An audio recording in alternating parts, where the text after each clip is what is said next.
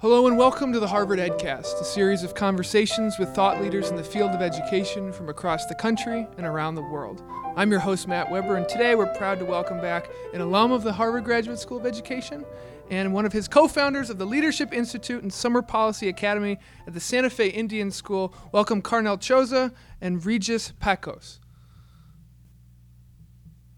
Thank, Thank you. It's good to be here. Good. I was worried. I was worried that you weren't grateful we to be here. That we weren't here.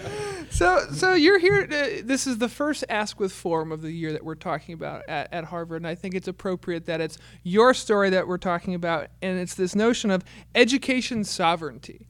Now, that, that on all the posters across the campus, education sovereignty. What does that actually mean? How would you define that? And then, how is that good framing for what you're going to speak about today at the Ed School?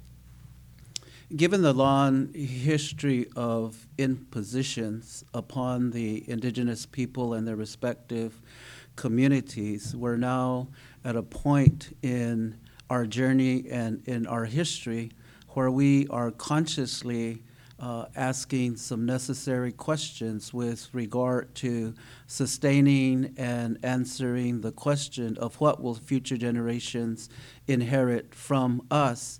So, education is one of those pillars in our tribal communities that we must re examine and redefine for the first time in our history as a vision that reflects um, education for our purposes. And when you talk about what you're hoping to sort of pass down to the next generations, what was what was passed down to you and your generations, and then what were some of the challenges of, of the previous generation? Tonight, uh, we'll talk a little bit about um, the history of our communities and you know where we come from, and share a little bit about how core values and um, just you know the experience of being a community member were passed down to us, and we hope that through our presentation we'll be able to to shed a little bit of light on, on our experience as, as Pueblo people.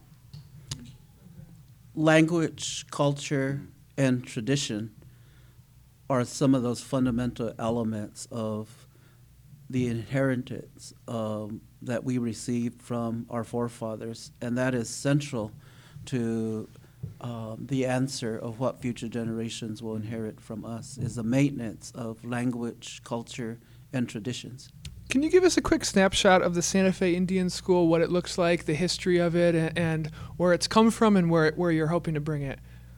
Santa Fe Indian School is one of those schools established by the United States federal government to implement its assimilation policy of indigenous people in this country.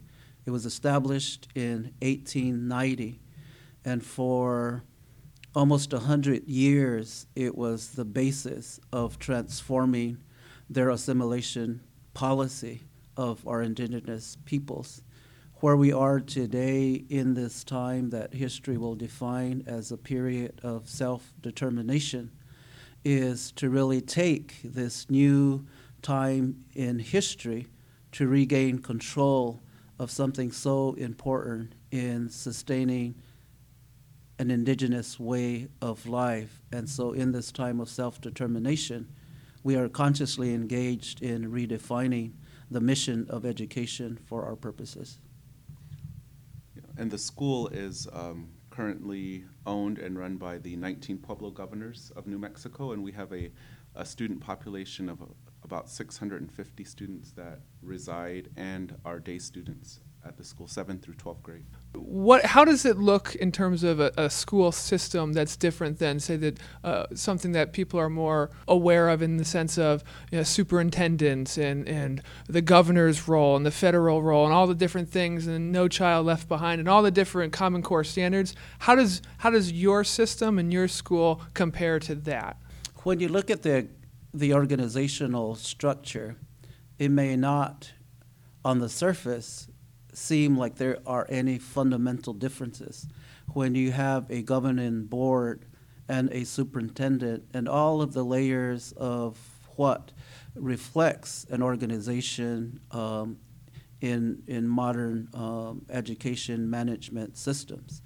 What is different is what is at the core in this redefined vision and mission of the Santa Fe Indian School, bringing the core values of the Pueblo people as the centerpiece from which we respond to the current policies and laws that still are imposing in varying degrees, no different than what the 1890 establishment of the policy of assimilation is. Where we are moving is one toward striking a balance between a Western form of education to be complemented with a rich cultural, traditional um, education to create for what has been elusive over the last 100 plus years uh, to strike finally that epiphany of a balance between these two forms of education. And we're real fortunate that to be uh, the Leadership Institute is housed at the Santa Fe Indian School, and we're able to develop some creative programming that helps in in that balance. Say a little bit more about the Leadership Institute. Both of you are co-directors of that, and, and how it's sort of you said it's housed at the Santa Fe Indian School, but w- when did that evolve, and how is that sort of functioning at the same time as the school? The Leadership Institute was founded upon the need for a conscious response in this time of self determination. And what I mean about a conscious response is that in our examination of the long history of these policies and laws uh, imposed upon us, the cumulative effect of these imposition has been to disconnect us from our lands, to create for the fragile nature in its survival of our native languages that one contributes um, in a very profound way to a way of life driven by these connections to the core values.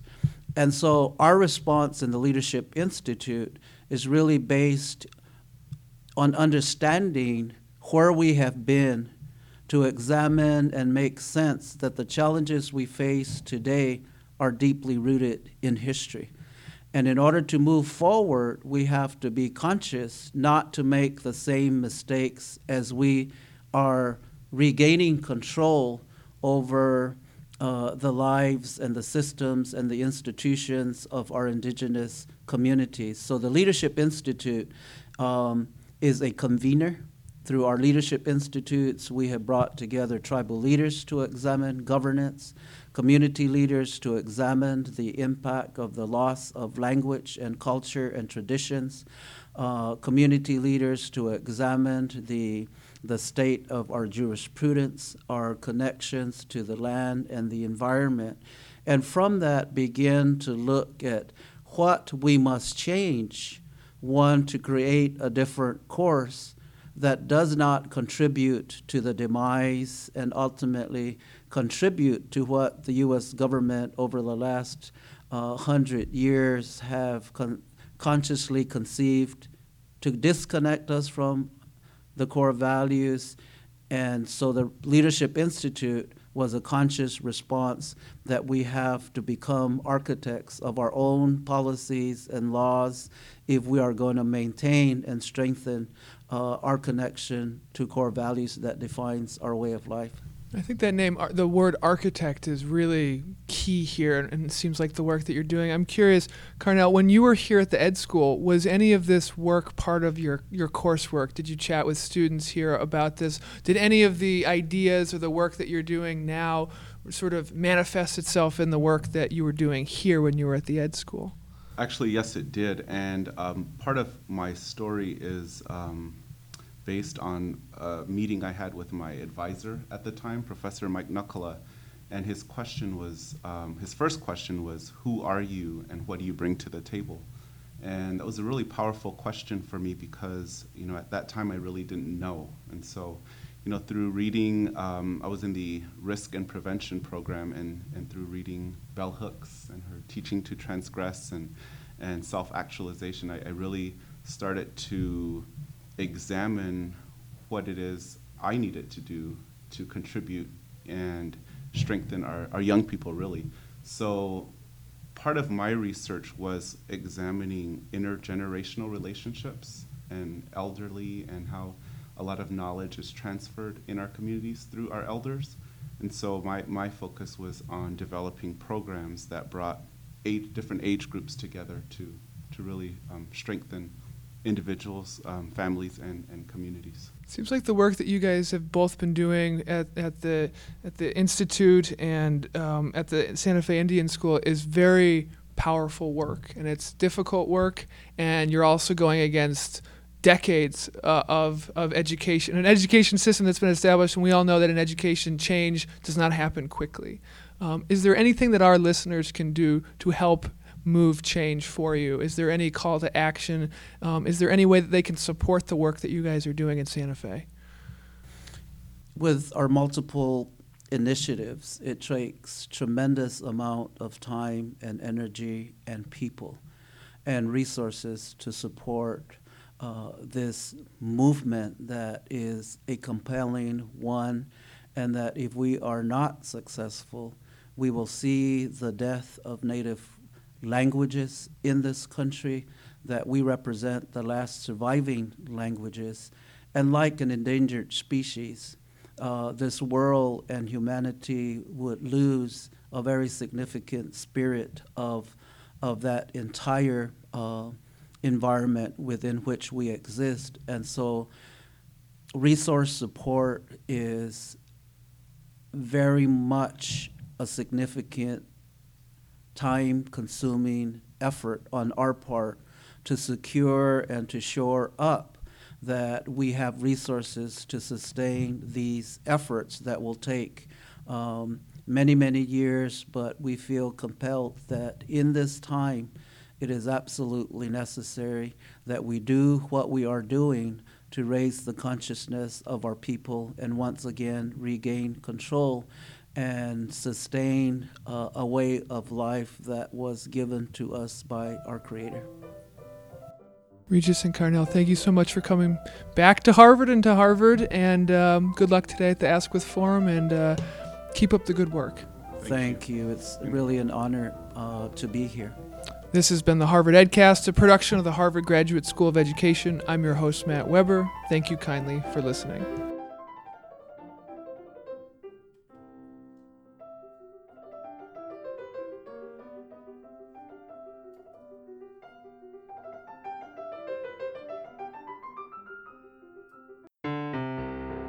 The Harvard Graduate School of Education, working at the nexus of practice, policy, and research.